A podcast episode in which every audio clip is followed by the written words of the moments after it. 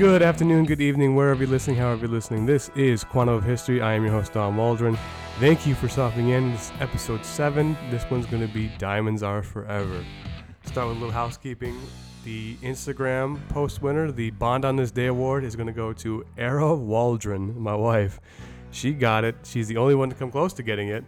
Um, the actual picture I posted is of Kanye West, and it's a still photo of his music video Diamonds Are Forever, where he samples Shirley Bassey's Diamonds Are Forever, and he also talks about the Sierra Leone conflict diamonds.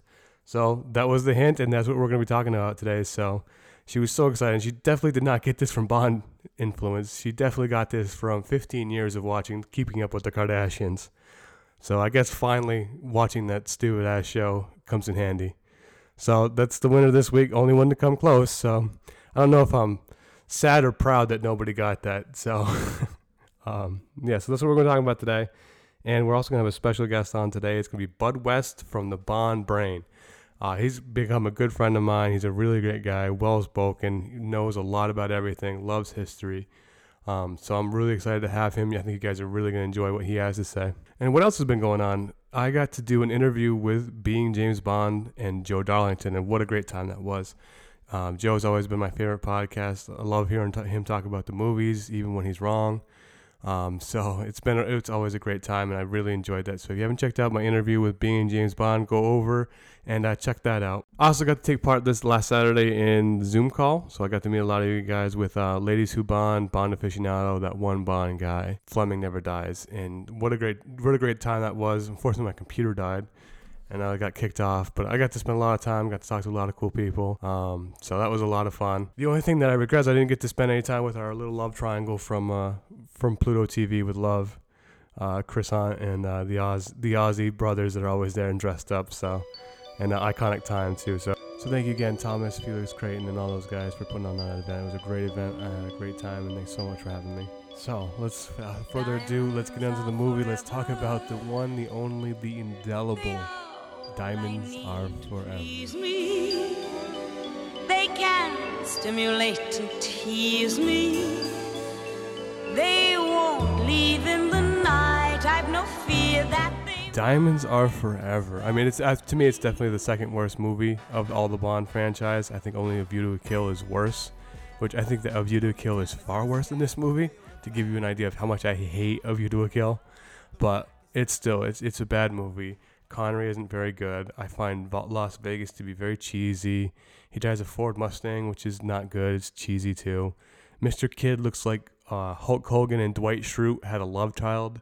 It's terrible. Charles Gray, at some point in his life, has had to walk around his neighborhood and tell people in accordance with Megan's Law, like he has to stay away from playgrounds. Charles Gray is so creepy. He's terrible. Willard Whyte by a guy named Jimmy Dean, like no, there's just so much wrong with this movie. And I find the book to be bad too. If you've ever read the, the Fleming book, I think it's boring. It drolls on. Um, they waste Jill St. John, who I think actually is pretty good. She does a really good job in the role, and she actually could be an interesting character if she stays with the savvy sexiness. And then they just, but they campy her up, and she ends up being cheesy and dumb. And she put her in a bikini, which is amazing. I'm about to say this, but they put her in a bikini too much. So yeah, I'm yeah right. I, am just as surprised I'm saying it as you are hearing it. But yeah, they just put her in a bikini too much. It becomes cheesy, dumb. Um, plenty of boobs. Like Plenty O'Toole is only there just to show a gratuitous cleavage shot, which I'm not complaining about that either. But she just it just feels like they just threw her in there just to be like, oh, here's one more pretty girl. Um, so the storyline's bad. If you're gonna show me boobs, at least have a little bit of storyline to it. You know, I'm not, I'm not a savage.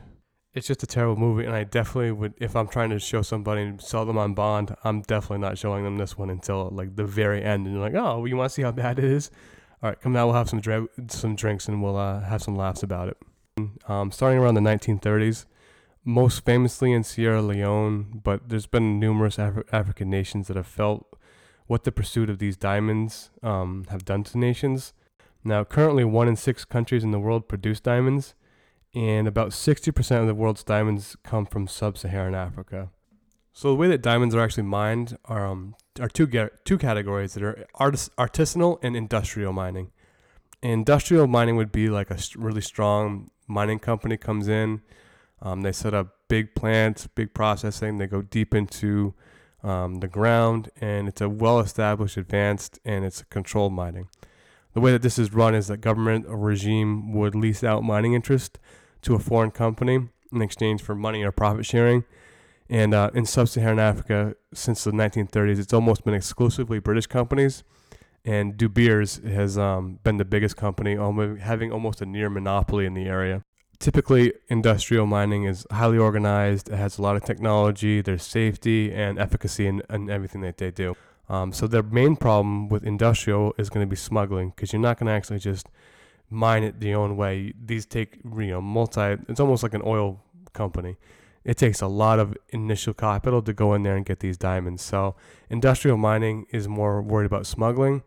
And then the other type of mining is artisanal uh, artisanal mining so artisanal mining is where a small local operation would go in and mine the diamonds themselves. They typically get them from riverbed gravel, um, so they don't need to dig far. They don't need big construction. They don't need big machines to get the diamonds. They actually can just use almost like a. It can be as simple as a sifter. Now this is unique in the area of diamonds because anyone can do it. If you can just go into riverbed gravel and sift through it and find diamonds and sell them, that's a lot different than the oil industry, which takes huge, huge, huge amounts of investment capital to get even get started. And then once you're started, you have refineries and everything else. Whereas in artisanal mining, you just get the raw diamonds and you can sell them yourself. So how did this lead to conflict? Well, industrial um, mining is going to rely on the stability of regimes so industrial mining relies on large capital investment to start. It's also going to rely on a stable like license or permits or, or they need exclusive rights to the area that they're going to be setting up at and also be assured that they're going to be able to maintain those permits, those licenses, that area for a very long time. So if you're a company and you go into Africa and you set up, you put up all this investment capital, you need to be in there for a very long time in order to make it profitable once you set up all the initial capital. Now, if you're in Africa and there's constantly regime changes, constant government changes, and coups and rebel forces, now you need that regime to stay in power that you've paid off, that you've got invested interest in, that you have a relationship with. So if your regime gets overthrown, now you may your rights and your whole um, business maybe just that that new regime can be like, no, we're keeping it to a different company and then you be forced and lose all the money that you sink into the thing. So it's very important for industrial mining to keep regimes stable so that they can keep their capital in, intact. So why does this matter? Why does this matter in the matter of James Bond? And I think it's even poignant when he talks about in the movie how why am I investigating diamond smuggling? Like I'm an elite MI6 agent. Why would I investigate that? Well, that's exactly right. Why would you investigate it? It doesn't make any sense to use a government agent to do it. It only makes sense if De Beers has political agents or political influence with their own lobbyists. So if if De Beers needs this done and he has they have people in power, they can actually use their influence to make the government assets to go investigate these regimes. Now this becomes problematic because let's say that the regime isn't very good or has is being oppressive or um, doing human rights violations. Now you've got government agents going in there and meddling with the government and the power struggle with in, within a country, not for beneficent purposes, but so that a private industry can keep their influence in a government practice. Now the con for artisanal mining is that it hasn't has, doesn't have strong government order. Now these factions create fighting and territory disputes. So without a strong government to organize and oversee artisanal mining, um, the locals fight battles of interest and there becomes almost like a drug trade. It's why diamond mines are often considered breeding grounds for wars. This is especially true of countries with low alternative means of income. So, for instance, Sierra Leone diamonds account for nearly 20% of the country's GDP. Now, if you've got a sole enterprise that's accounting for almost 20% of your GDP is based on diamond mining, one industry, and all these people have to fight over that one industry, that's where these conflicts are coming about. But an example of how two countries in the same region can be affected vastly different from mining of diamonds is when you compare Sierra Leone with Botswana. Now, Sierra Leone first began being mined in the 1930s, and they were still a British colony. Um, the British, like much of Europe, viewed Africa as the next place to get raw material, and they turned it into profits. But in comparison, Botswana didn't start mining until the 1970s. um, when De Beers and Botswana government led a joint venture. And by the 1970s, Botswana had established a, a pretty stable political party. So in Botswana, since 1966, they've had the same political party in power. So that's very stable. Botswana and De Beers have enjoyed this symbiotic relationship, and it's rendered huge profits for both um, the regime in power and for De Beers. So the main advantage De Beers and Botswana have enjoyed is that artisanal mining is much more difficult in Botswana. You almost need industrial mining because the deposits of diamonds in Botswana are, are mainly in the ground, which involve huge machinery, um, large workforce, and it's much diff- more difficult to get these diamonds. And so Botswana is actually considered a success story in the diamond mining because there's not very many conflicts at all in Botswana over this stuff as compared to Sierra Leone. But Botswana also has the highest level of economic equality in the world, and it has the second lowest life expectancy in the world. So, I mean, you see this with um, countries with high tourism, like the Caribbean and Hawaii. Um, there's large amounts of area, there's a large amounts of capital that go into the area, but only very few people actually enjoy the fruits of that capital and that uh, money that gets influx into the area. Whereas they turn an entire nation basically into a workforce for a foreign company. So let's compare that with Sierra Leone. Now, Sierra Leone has had is infamous for their wars. So Sierra Leone's venture into diamond mining began in 1930s, um, and at the time, diamonds were really a foreign concept to think that they were worth anything. From 1930s to mid 1950s, industrial mining was basically the exclusive way that diamonds were being fostered from uh, Sierra Leone. And by the 1950s, diamond smuggling was a huge business, and um, that was the emergence. Then the emergence of artisan mining came to fruition. So when Fleming was writing the book around the 1950s, smuggling was the biggest problem that they that these British companies were having. So Sierra Leone's form of government was never centralized. They relied on kind of a series of chiefs and local tribes.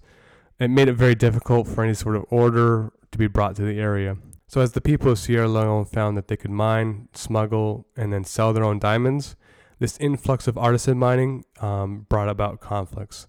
So, the Sierra Leone Selection Trust is a, it's a British mining company, um, sought to empower local chiefs and use them to combat the illegal artisan mining that was being done in the area. But in 1956, Sierra Leone made art- artisan mining legal, and this became a huge flux so by 1960s, art- artisan mining accounted for double the amount of industrial mining, but Sierra Leone was only getting half the tax revenue from artisan mining than it was from industrial mining. And regimes were constantly in flux, and there was a constant struggle between industrial minings to protect their interest from artisan minings that were being brought about and popping up all over the country.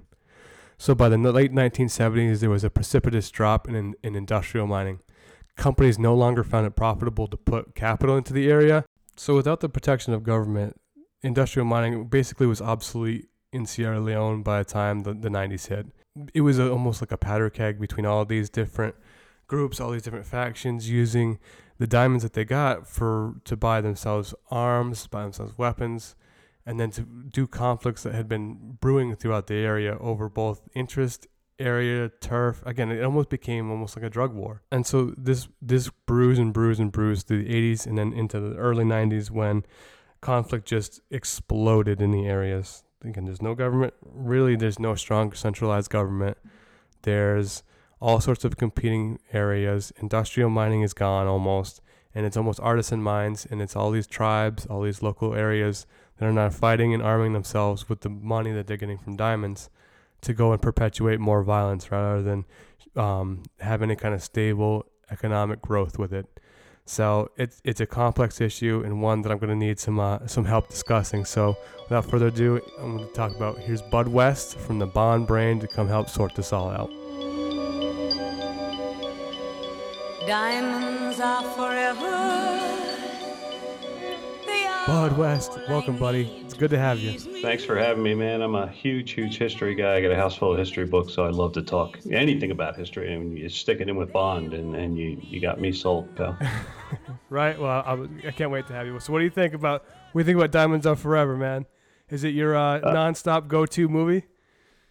Uh, you know, if I'm rewatching the whole series, I'll go through Diamonds Are Forever. But there's just um, there's parts of the film, not necessarily the plot, but just pieces of the film, I, it just seems like Connery kind of phones it in at, at parts, and uh, it just there's some really goofy parts to the film. It's it's not high on my list. I enjoy the novel a lot more. Yeah. yeah. So if, if Mr. Wint and Mr. Kidd come to your door trying to sell like encyclopedias, are you uh, are you buying it? Or are you just letting? Yeah, are no. you keeping that door shut? No, I'm I'm letting that door go. Yeah. Tell them. Yeah, that's a yeah solicitor. No thanks. I'm sure it's not the only thing those two have solicited. so, uh, well, we'll get right into this topic, man. So I know that you're you're huge into history. You're really knowledgeable. You know a ton of stuff about everything. Um, so I just want to kind of pick your brain about the conflict diamonds. I know it's a, an, an topic that you're interested in and that you really have a, a lot to say about. So I'll let you uh, go ahead and get, uh, start get started. Oh yeah, I mean you know Blood Diamonds is is kind of the the crux of the plot of, of both you know the the film and the novel. Um, and right around the time that Fleming wrote the novel Diamonds Are Forever, he also wrote a nonfiction book called The Diamond Smugglers. So he was investigating this from you know, a historical perspective. And he, though I couldn't find any specifics on it, he appears to have, with his nonfiction book, run afoul of the De Beers Corporation, and uh, he he got a lot of he got a lot of heat from them. And then you know when they roll it into the film and they start talking about, I go, well, I guess we should talk about what are blood diamonds. I mean, they're, they're, diamonds that you know are sold to finance wars, conflicts. Um, so, and they actually have a lot of different names. You can call them blood diamonds. They're called conflict diamonds. I've heard them called hot diamonds, red diamonds, but they're really all talking about the same thing. And so, this is what Fleming was really trying to reveal, and then, you know, actually turned it into one of his Bond novels. Mm-hmm. I think it's interesting how both the film and the novel kind of focus on the smuggling aspect because when he's when Fleming starts writing it in the 50s, it's kind of that's all it's worried about. It's just people who work for De Beers, who almost has like a monopoly on the on the area, are just smuggling oh, yeah. different means. And then it morphs by the time it gets to the late 70s, early 80s, and, and in the 90s. Now it's a violent conflict, and like you said, they're using these diamonds to then supplement for, for arms and, and caches of, of weapons. So, right. Um, um, so what have you seen since like the 1990s, and what what the difference do you do you see from where it's just simple smuggling to now violent? Well, even back during the, the smuggling, I mean, you, you, really, when you go back and you look, when Fleming wrote the novel, um, he mostly did most of his um, investigation into Sierra Leone, which at the time was a crown colony. So the smuggling was was a huge money hit uh, for the UK. Mm-hmm. And and London London really had you know most of the world diamond trade. So everything that was being sold as far as blood diamonds and conflict diamonds was really coming through London. Now, by the time they released the film, Sierra Leone has gained their independence and it's their own nation. So you can see why the filmmakers kind of had to adjust the story a little bit. But and they really just go to the smuggling aspect of it. Mm-hmm. Uh, and you know, through the years and and continuing until this day, um, you get to you know like the time of Die Another Day. But again, even in Die Another Day, they really don't go into the topic. Yeah, they just kind of name them right? as yes. They really don't want to talk about really what's behind all of this. And some pretty things. Those are pretty diamonds. Yeah, and you know, a lot of those a lot of those diamonds are sold here in the United States and, mm-hmm. and they make their way over here. And by the time you get past and get into, you know, say the early 80s, the you know the rest the UN is estimating it's over 20% of the diamond trade is is financing wars. Mm-hmm. And you know, and most of it in Africa and quite a few nations are, are kind of hit by this stuff. I mean, it's not just Sierra Leone, it, it's Angola, it's the Ivory Coast, it's you know the the what's now the Democratic Republic of Congo used to be called Zaire. So it's really hitting multiple nations, and mm. and right, and they're financing these wars. Do you think it's and the telling, UN? Go ahead. Do you think it's telling that you know Fleming would even care about the diamond smuggling at that time? Do you think it kind of shows like the the bouginess of where Fleming comes from and what his what his area is, and why would why would they use such a uh, MI6 agent to to use for smuggling?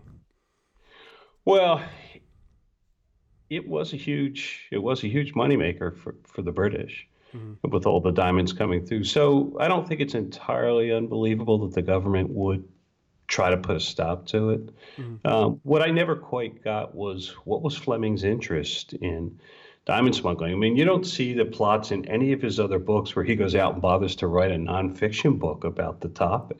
Yeah. And he did work for a newspaper, but I always wondered what drove him to that because when you look back across that period of time, there's really not a lot of written history on it. No, he almost like had to have somebody high in De Beers or some kind of high up that uh, somebody in that uh, upper inner circle who had personally been affected by this that he knew the story of almost because who else would somebody care so much about it? Right, and then that kind of speaks to you know why would that person kind of run their mouth? Why would that kind of person, you know, give away that information? So they must have been losing some bucks. Mm-hmm. And, you know, because that, generally that's your motivator. Somebody's either losing a lot or they're making a lot. And when, when those types of things get revealed. Exactly. I think that's the most interesting part when looking at these things is what's the motivation behind it? You know, what's the motivation? Why why would somebody care so much about it? And those are the layers that I always like to look at is what are the motivation? Why invest in it? Why is this diamond smuggling such a thing? Is it because of beneficent purposes that people are dying? Or is it because De Beers, which is a British company, owns so much and has so much stock and so much lobbyists that they can use their assets to then um, further regimes, further stabilizations, and then further their own financial interests. So I always find that that's that's interesting. That's what Bond lives in. That's those are the things that I find so much interesting. I don't know um, where you go or what what is the um, almost like the uh, the human rights, or where do you stand on the whole thing? Well, I mean, you know, I always think it's following the money, and I think some of these these big corporations like De Beers, they probably don't care. Hmm. You know, as long as they're making their bucks, and and when somebody takes a dent out of that, then all of a sudden they they care. And you know, the UN has tried to clamp down on this. I mean, you know, 20 years ago, huge investigation. They created something called the the Kimberley process to you know, certify that, that diamonds on the market were not being sold from areas of conflict. But when you read up on the Kimberley process, it, it almost reeks of, you know, the old Iraqi oil for food. I mean, there's just something not right with that process either. Yep. Exactly. Know. Yeah. Do you want to go into I mean, more depth it, about the Kimberley process? Well, I mean, it really was a way. It was almost like the, uh, you know, you buy everything these days like a collectible, and it says, "Hey, it comes with a certificate of authenticity," and that's basically all that they were trying to do with the Kimberley process. The problem is that it just turned, you know, they they had nations that were kind of given a pass. If it came out of this nation or that nation, they would say, "Hey, it's good," but you know, not realizing that, you know, when they're pulling these these diamonds out of, say, the Democratic Republic of Congo, they'll they'll just smuggle them into Cameroon and sell them out of Cameroon, and then so that they can get their certification. So that you know, it's you know how it is with criminals. I mean, they're always going to find a way to try to beat the the process, and it's just it just really doesn't seem to work. Um, it also doesn't really take into what you just spoke about, like the the um, the human rights abuses. So if, if it's if the diamonds apparently are not being used to fund a war, they kind of turn a blind eye to it. Whereas it's still some of these diamonds are still being produced using slavery, child labor, uh, you know, forced labor of all different types, you know, uh, abusing people's families to get the men to work the mines. It, it's not and then the Kimberley process really doesn't seem to address those types of situations, which are still occurring to this day. Mm-hmm. Yeah. So uh, one of the things that I found interesting was like, where do you, as far as like, how do you stand? Is it, is it almost their problem that you're still pumping money into their economy? You're still giving them job. You're still giving some, like in the industrial sort of mining, you're still providing some sort of income for you. So is it the company's problem or burden to bear to make sure that human rights happen, or is it that you know what, we run our business, we give you the money, and then what you do with your socioeconomic path is your own. So what would you say on well, that? Yeah, I mean, you got to believe in freedom, but the thing is, it's it's like, it's to me, it's kind of like the head of the snake. I mean, you know, you can you can go out and arrest all the, the drug users, but really what you want to get is the dealer.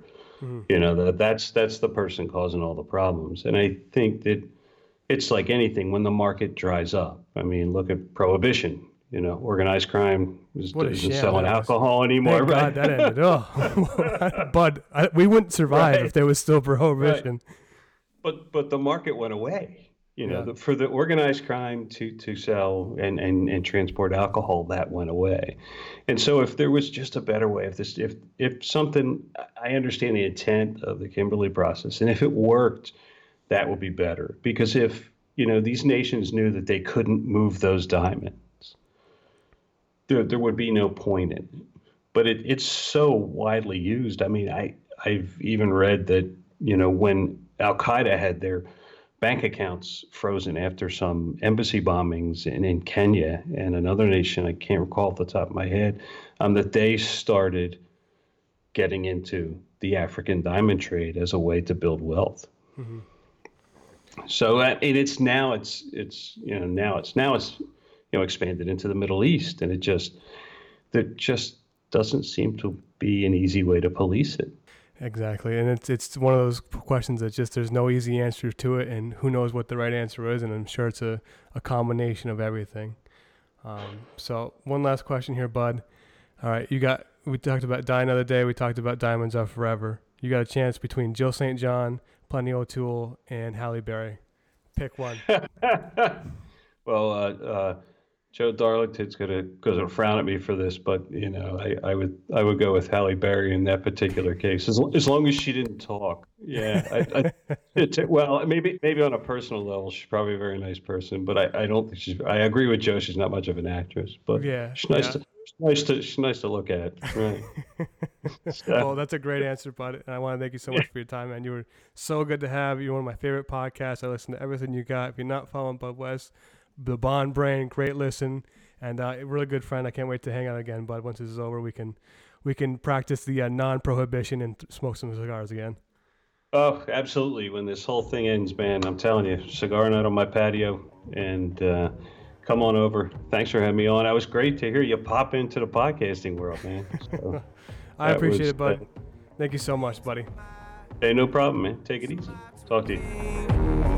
What's a king to a god? What's a god to a non-believer who don't believe in anything?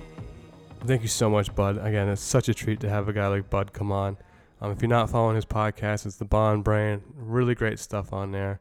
And uh, thanks for helping me out today, Bud. So, just to kind of tie this all into one thing, it's all these areas and all the things that James Bond lives in. We had a Zoom call, and um, on that Zoom meeting, uh, ran by Felix Never Dies, Thomas, one of the questions is Is James Bond a good man? And it was he's a teacher in China right now. And it's one of the questions that he gets asked a lot about James Bond is is he a good man?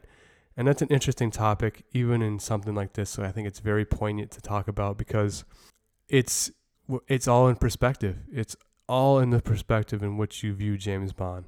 So if you view him as, you know, Great Britain centric, England centric, then yeah, he's out there, he's protecting the interests of the people. He's got a British company, British governor. He's going out there and investigating a diamond smuggling from Africa, in which he has really nothing to gain. It's, he's an elite MI6 agent. Why is he going and investing?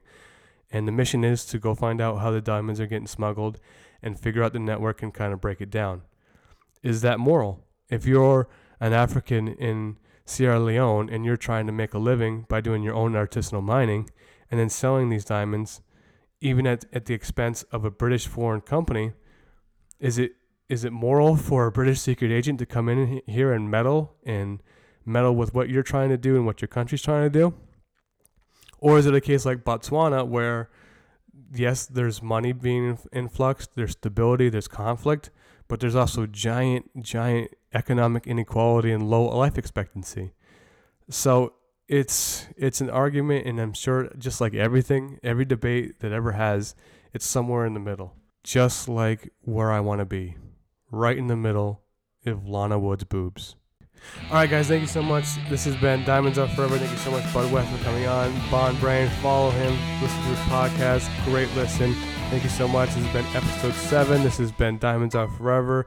Stick around, subscribe, follow me on Instagram at Quantum of History. Thank you guys so much.